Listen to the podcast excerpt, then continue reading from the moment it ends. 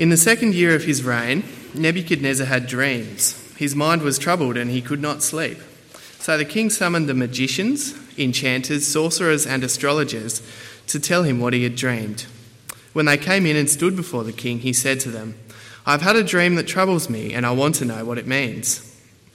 Then the astrologers answered the king in Aramaic, O king, live forever. Tell your servants the dream, and we will interpret it. The king replied to the astrologers, This is what I have firmly decided. If you do not tell me what my dream was and interpret it, I will have you cut into pieces and your houses turned into piles of rubble. But if you tell me the dream and explain it, you will receive from me gifts and rewards and great honour. So tell me the dream and interpret it for me. Once more they replied, Let the king tell his servants the dream, and we will interpret it. Then the king answered, I am certain that you are trying to gain time because you realize that this is what I have firmly decided. If you do not tell me the dream, there is just one penalty for you. You have conspired to tell me misleading and wicked things, hoping the situation will change. So then, tell me the dream, and I will know that you can interpret it for me. The astrologers answered the king, There is not a man on earth who can do what the king asks. No king, however great and mighty, has ever asked such a thing of any magician or enchanter or astrologer. What the king asks is too difficult. No one can reveal it to the king except the gods, and they do not live among men. This made the king so angry and furious that he ordered the execution of all the wise men of Babylon. So the decree was issued to put the wise men to death, and men were sent to look for Daniel and his friends to put them to death. When Arioch, the commander of the king's guard, had gone out to put to death the wise men of Babylon, Daniel spoke to him with wisdom and tact. He asked the king's officer, Why did the king issue such a harsh decree? Arioch then explained the matter to Daniel. At this, Daniel went into the king and asked for time so that he might interpret the dream for him.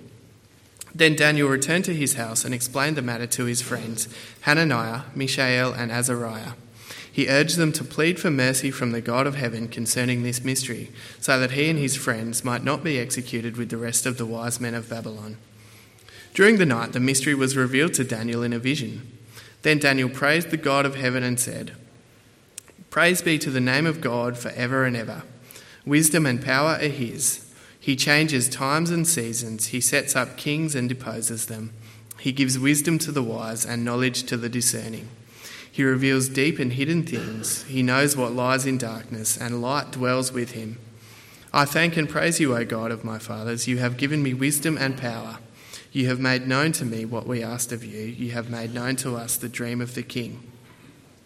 Then Daniel went to Arioch, whom the king had appointed to execute the wise men of Babylon, and said to him, Do not execute the wise men of Babylon. Take me to the king, and I will interpret his dream for him.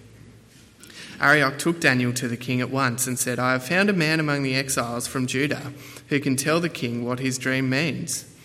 The king asked Daniel, also called Belteshazzar, Are you able to tell me what I saw in my dream and interpret it? Daniel replied, No wise man, enchanter, magician, or diviner can explain to the king the mystery has, he has asked about. But there is a God in heaven who reveals mysteries. He has shown King Nebuchadnezzar what will happen in days to come. Your dream and the visions that pass through your mind as you lay on your bed are these. As you were lying there, O king, your mind turned to things to come, and the revealer of mysteries showed you what is going to happen. As for me, this mystery has been revealed to me not because I have greater wisdom than other living men, but so that you, O king, may know the interpretation and that you may understand what went through your mind. You looked, O king, and there before you stood a large statue, an enormous, dazzling statue, awesome in appearance. The head of the statue was made of pure gold, its chest and arms of silver, its belly and thighs of bronze, its legs of iron, its feet partly of iron and partly of baked clay. While you were watching, a rock was cut out, but not by human hands. It struck the statue on its feet of iron and clay and smashed them. Then the iron, the clay, the bronze, the silver, and the gold were broken to pieces at the same time and became like chaff on a threshing floor in the summer. The wind swept them away without leaving a trace. But the rock that struck the statue became a huge mountain and filled the whole earth. This was the dream, and now we will interpret it to the king. You, O king, are the king of kings. The God of heaven has given you dominion and power and might and glory. In your hands he has placed mankind and the beasts of the field and the birds of the air. Wherever they live, he has made you ruler over them all. You are that head of gold. After you, another kingdom will rise, inferior to yours. Next, a third kingdom, one of bronze, will rule over the whole earth. Finally, there will be a fourth kingdom, strong as iron, for iron breaks and smashes everything, and as iron breaks things to pieces, so it will crush and break all the others. Just as you saw that the feet and toes were partly of baked clay and partly of iron, so this will be a divided kingdom, yet it will have some of the strength of iron in it, even as you saw iron mixed with clay. As the toes were partly iron and partly clay, so this kingdom will be partly strong and partly brittle. And just as you saw the iron mixed with baked clay, so the people will be a mixture and will not remain united any more than iron mixes with clay. In the time of those kings, the God of heaven will set up a kingdom that will never be destroyed, nor will it be left to another people. It will crush all those kingdoms and bring them to an end, but it will itself endure forever. This is the meaning of the vision of the rock cut out of a mountain, but not by human hands a rock that broke the iron, the bronze, the clay, the silver, and the gold to pieces. The great God has shown the king what will take place in the future. The dream is true, and the interpretation is trustworthy. Then King Nebuchadnezzar fell prostrate before Daniel and paid him honour, and ordered that an offering and incense be presented to him. The king said to Daniel, Surely your God is the God of gods and the Lord of kings, and a revealer of mysteries for you are able to reveal this mystery. Then the king placed Daniel in a high position and lavished many gifts on him. He made him ruler over the entire province of Babylon and placed him in charge of all its wise men. Moreover, at Daniel's request, the king appointed Shadrach, Meshach, and Abednego administrators over the province of Babylon, while Daniel himself remained at the royal court. Thanks, Carl.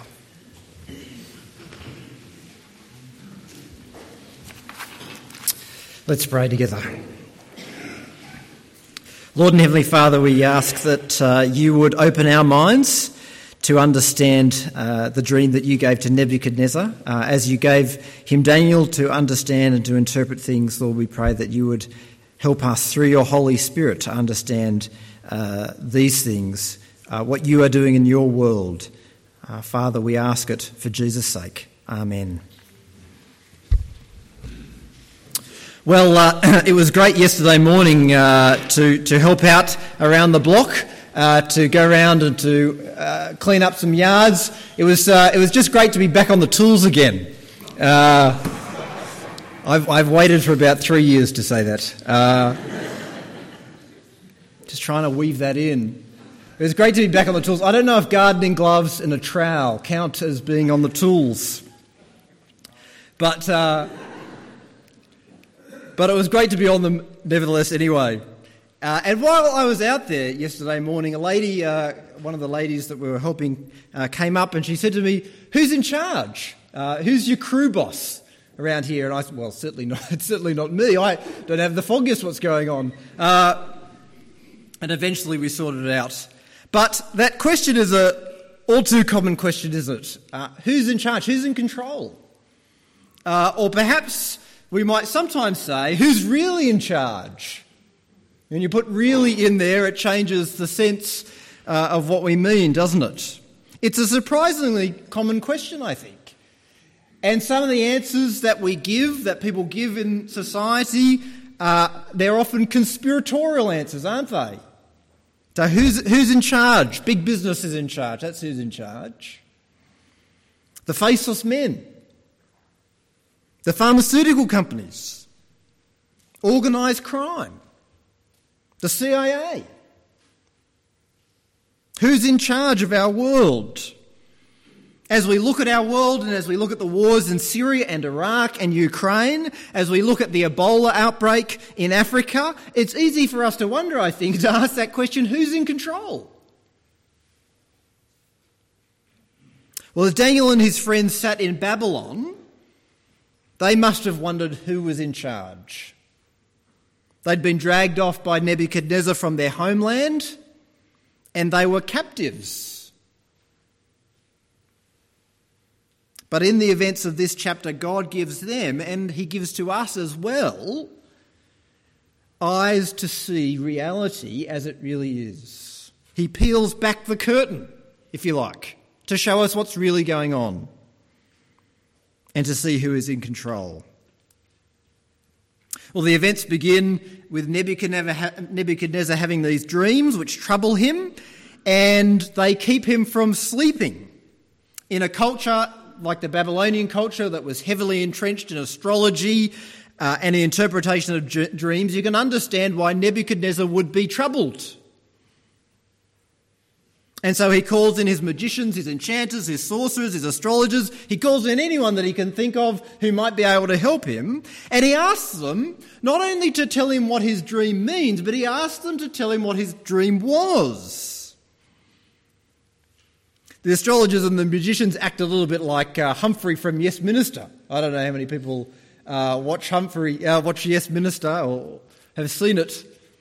But you can just imagine, can't you, Humphrey answering the question, Yes, of course, Minister, I'll interpret the dream. Now, if you just tell me what the dream is, he pretends he doesn't hear the, hear the question. But the king is smart enough to know that if he tells these people what the dream is, he has no way of knowing whether their interpretation is true or not. So, in order to be sure that what they're telling him is the truth, he asks them to tell him the dream as well. Well, unsurprisingly, perhaps the astrologers can't do it. Uh, in fact, there's not much in this passage that the astrologers can do, but they do get one thing right, I think, in verse 11 when they say, What the king asks is too difficult. No one can reveal it to the king except the gods, and they do not live among men. No one can do it. No human being can do it. It's too hard. But what the astrologers can't do, the God of heaven does through Daniel. Threatened with death, Daniel says he can interpret the dream, which is astonishing Arioch, the king's commander, comes and says, You're all going to be put to death. And Daniel says, No, it's all right. I can interpret the dream, which we discover only after Arioch has left that he didn't know that he could do. He says to his friends, Quick, we've got to, we've got to pray that God might actually enable me to do this. It's astonishing faith, isn't it? And remember that Daniel is probably only 14 or 15 years old.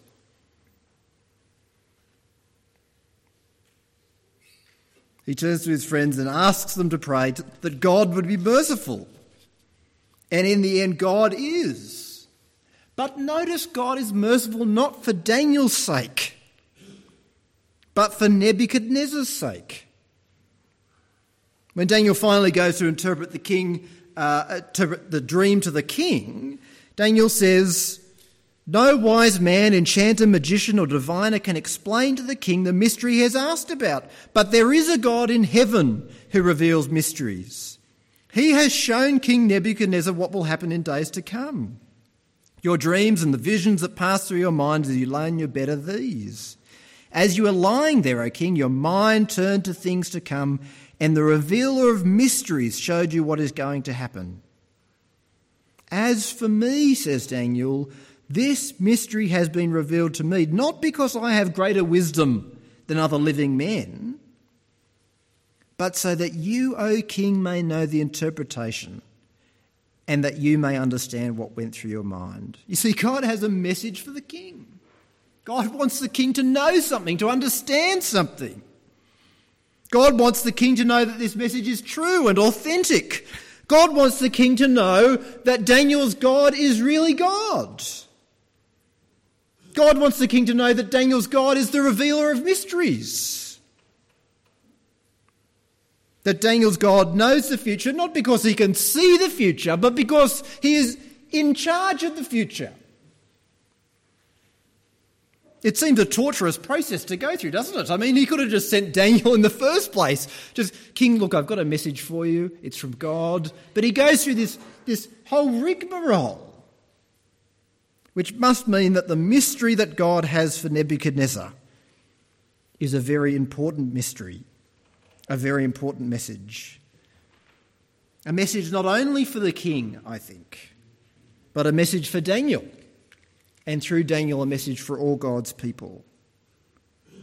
And through the Bible, a message not only for God's people in Daniel's day, but a message for us as well.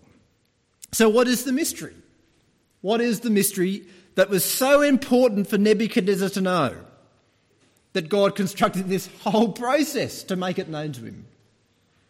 Well, I think there are three parts to the mystery uh, that God revealed to Nebuchadnezzar. The first thing that God shows Nebuchadnezzar is that God is the one who sets up kingdoms. God is the one who sets up kingdoms. So Daniel finally goes into the king to explain the dream. And in this dream, Nebuchadnezzar sees this large statue of a human figure, a statue of a man. It has a head of gold, it has a chest and arms of silver. Its belly and its thighs were made from bronze, and its legs of iron, and its feet of iron and clay mixed together. It was, we're told, an awesome and a dazzling statue. And it represents the kingdoms of the ancient world, the four different body parts, uh, the four different uh, materials symbolizing different kingdoms. The head, Daniel tells Nebuchadnezzar, is Nebuchadnezzar himself. In verse 37, he says, You, O king, are the king of kings. The God of heaven has given you dominion and power and might and glory. In your hands he has placed mankind and the beasts of the field and the birds of the air. Wherever they live, he has made you ruler over them all. You are that head of gold. It's spectacular language, isn't it? Imagine the people of God living in Babylon, hearing God talking about Nebuchadnezzar like that. You're the King of Kings. He's given you power and might and glory. Nebuchadnezzar's place and power and authority, God says, are not accidents. God hasn't just kind of begrudgingly handed them over to Nebuchadnezzar. Oh, well, he's He's there. I'll, you know, I'll, I'll let him keep that. God has given them to him. God has given him might and power and even glory, even stature. God has put everything in his hands people and animals and birds, all of creation. One of the downfalls, I think, uh, of democracy, or perhaps better to say, one of the downfalls of the ways that we think about democracy is that we so easily believe that it's we who make kings and we who depose them. We vote people in, we vote people out. But God's message to Nebuchadnezzar and God's message to us, I think, is God might use our voting, but whatever other powers are at work, God stands behind them. God put them there. God has given those governments authority over us, even if we don't like our governments, and even if we don't like what our governments do. See, one of the dangers, I think, of the book of Daniel is that we come away having read the stories about Daniel in the lion's den and Shadrach and Meshach and Abednego in the furnace. We come away from reading those stories and we think that the message of Daniel is that, uh, that we shouldn't compromise our faith when the rulers uh, impose their will on us. And that is an important message from the book of Daniel. But the other equally important message from the book of Daniel is that God has put the governments there in that place to rule over us. And that we serve and honour God by serving those governments and those powers that He has placed in authority over us. When the Pharisees came to Jesus, they asked him about the Roman taxation system. They didn't like paying the taxes to Rome, and so they kind of wanted Jesus to, uh, well, get himself into trouble for one thing, but also to rubber stamp their, uh, their uh, reluctance to pay.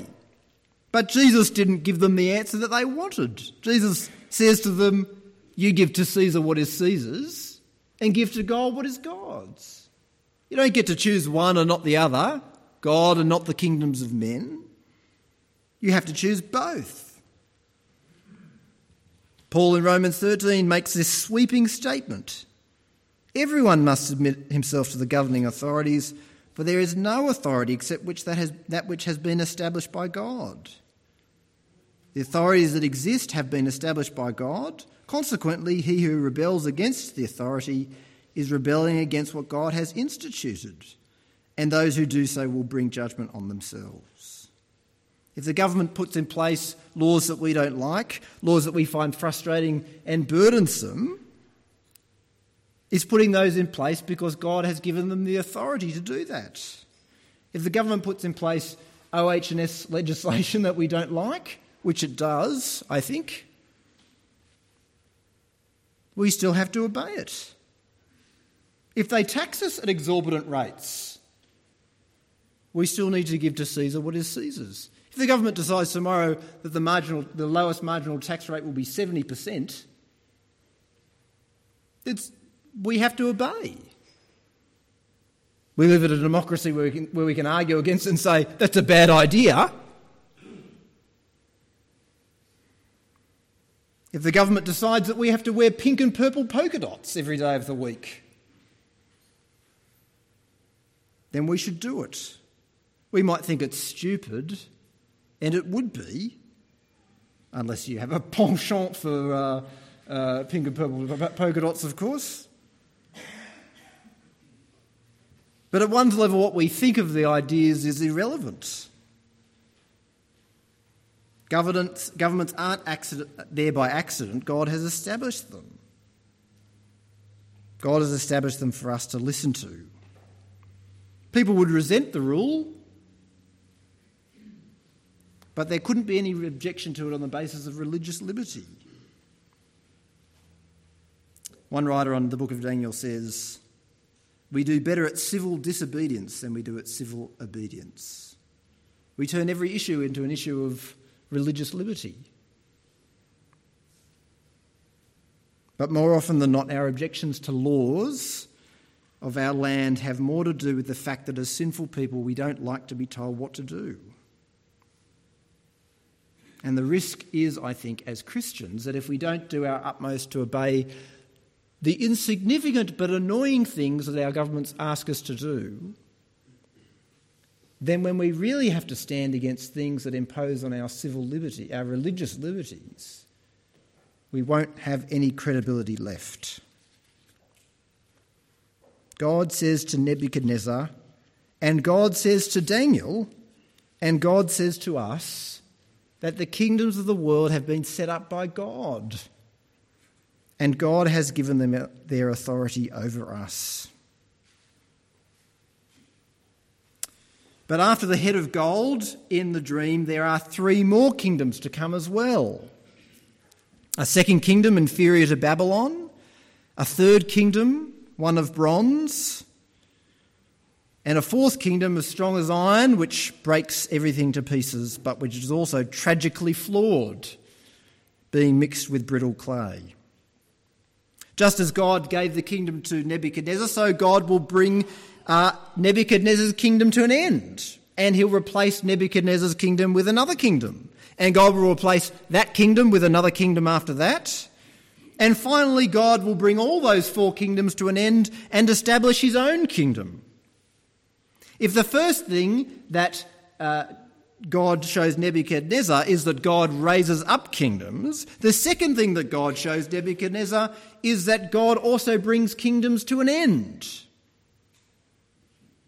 That thought was encapsulated in Daniel's prayer in verse 21. Daniel says, He changes times and seasons, He sets up kings and deposes them. That's worth reflecting on, I think, with some seriousness.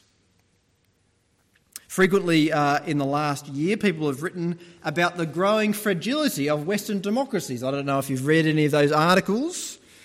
A little over a week ago, uh, Mungo MacCallum wrote in an article on ABC Online that the extent of dissatisfaction and distrust in the government is both alarming and depressing. A recent study showed that 52.5% of the population have, uh, only 52.5% of the population have any faith in the government. And a whopping 46.5% think that the government is untrustworthy to one degree or another.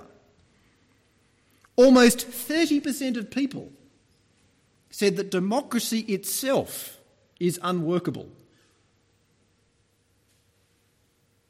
Earlier in the year, The Economist had a special report into what has gone wrong with democracy at a global level. They concluded the biggest challenge to democracy, however, comes neither from above nor below, but from within, from the voters themselves. Democratic governments got into the habit of running big structural deficits as a matter of course, borrowing to give voters what they wanted in the short term while neglecting long term investment. In other words, what they're saying is our selfishness drove governments to give us what they couldn't afford to give. To add to the problem, they go on, there's growing cynicism toward politics. In a survey of seven European countries, more than half of voters, more than half, had no trust in the government. Membership of, the, of, political parties has plummeted over the last 60 years. Around 1% of people in, in uh, European countries, I think, are in political parties. Voter turnout is falling all over the world, and the rise of people voting for nonsense parties is growing as well. So in Iceland, a party promising to be openly corrupt, promising, their platform was to be openly corrupt, they won enough votes to co run the city council. In Italy, a party founded by a comedian won a quarter of the votes. Society itself is also deeply fractured and is evidenced, as is evidenced by the rising number of special interest groups. And the thing is that democracy can only really work when there's a kind of some degree of harmony between people in a population. Democracy is stumbling, it would seem, based on all the analysis that's going on. And I think it's worth remembering that the, empire, the empires of Nebuchadnezzar's day weren't flashes in the pan. They weren't backwater empires. It wasn't, I don't know, Papua New Guinea or something like that. Some of these kingdoms were the great kingdoms of the ancient world. Babylon reigned for nearly 100 years, one of the mighty empires of the ancient world. The Medo Persian Empire reigned for 200 years. The Greek Empire for nearly 300 and conquered most of the known world. The Roman Empire ruled for 500 years.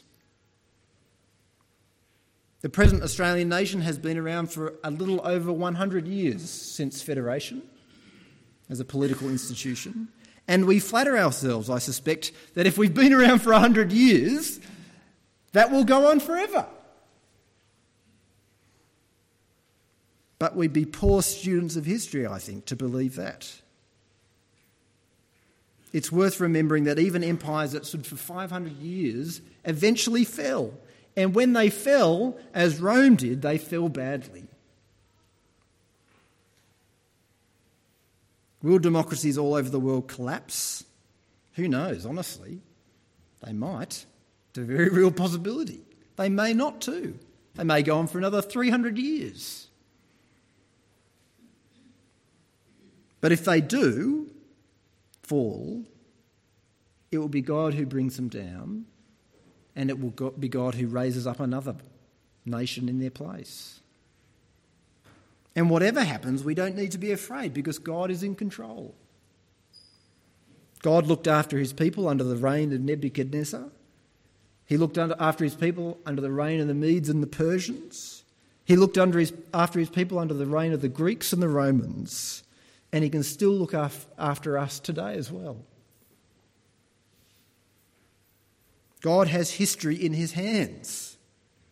He raises up kingdoms and he brings them down. Well, the final point of Nebuchadnezzar's dream is that God is not only setting up and bringing down other kingdoms, God is raising up his own kingdom. In verse 34, we read about the end of Nebuchadnezzar's dream. Daniel says, While you were watching, a rock was cut out, but not by human hands. It struck the statue on its feet of iron and clay and smashed them.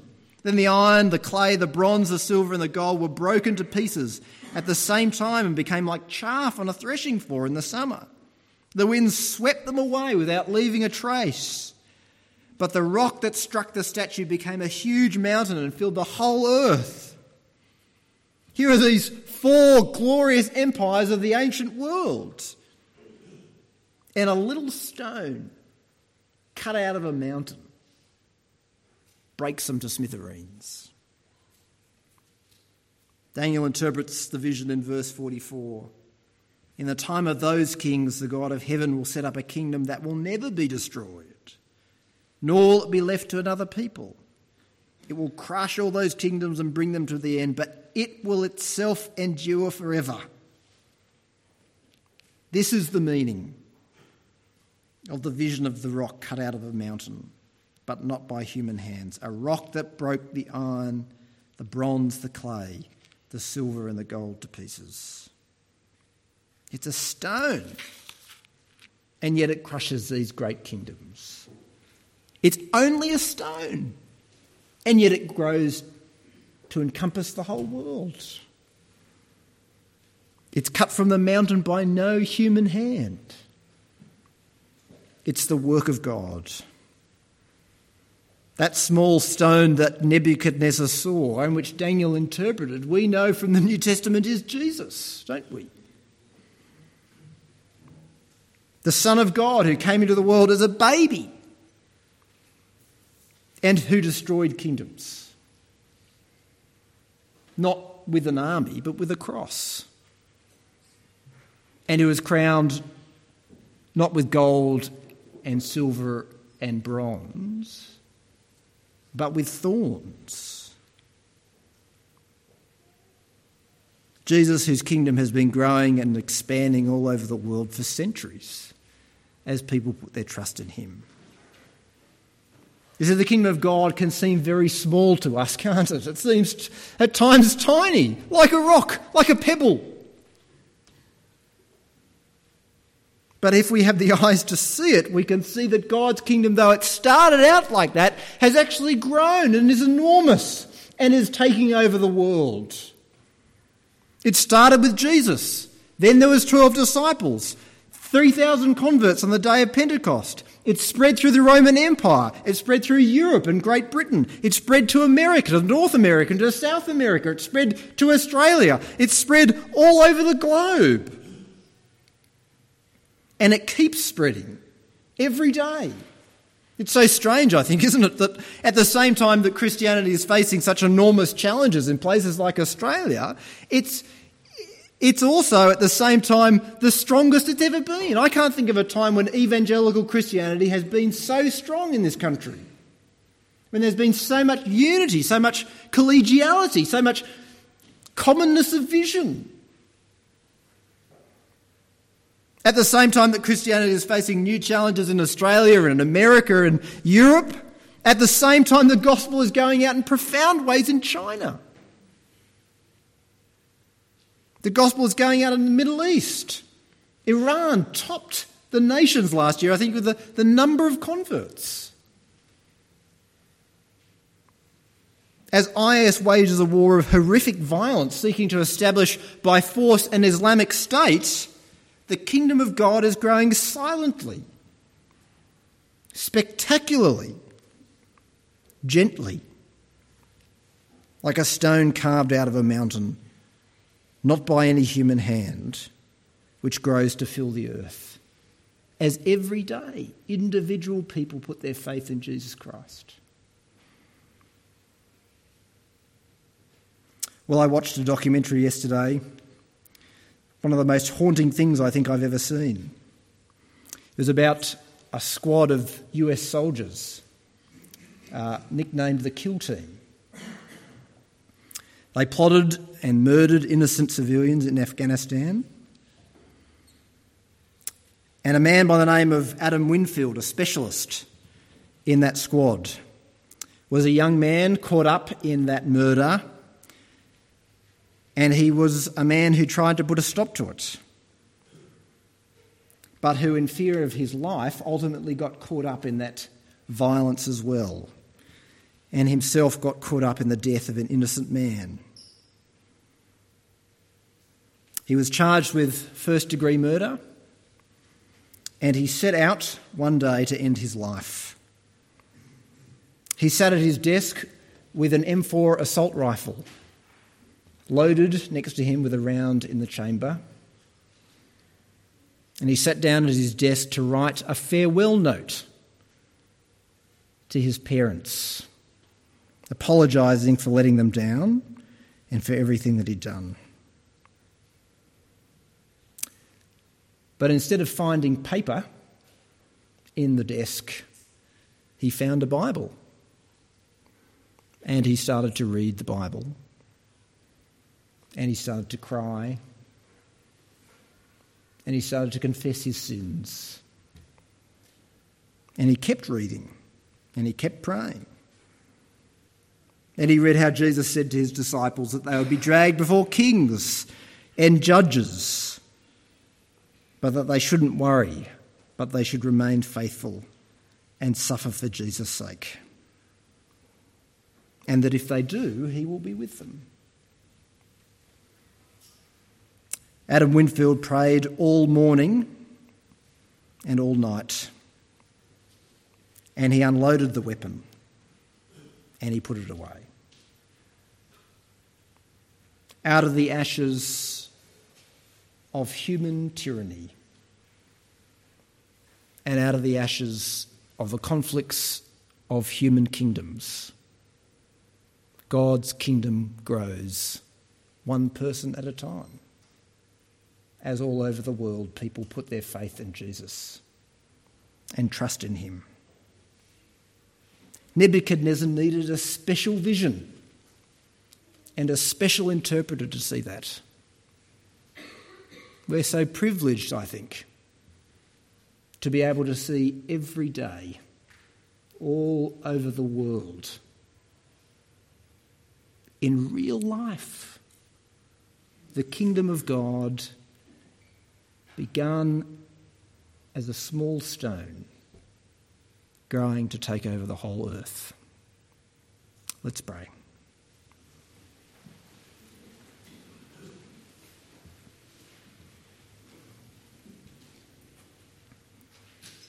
Dear Lord and Heavenly Father, thank you that you are establishing your kingdom in Jesus Christ.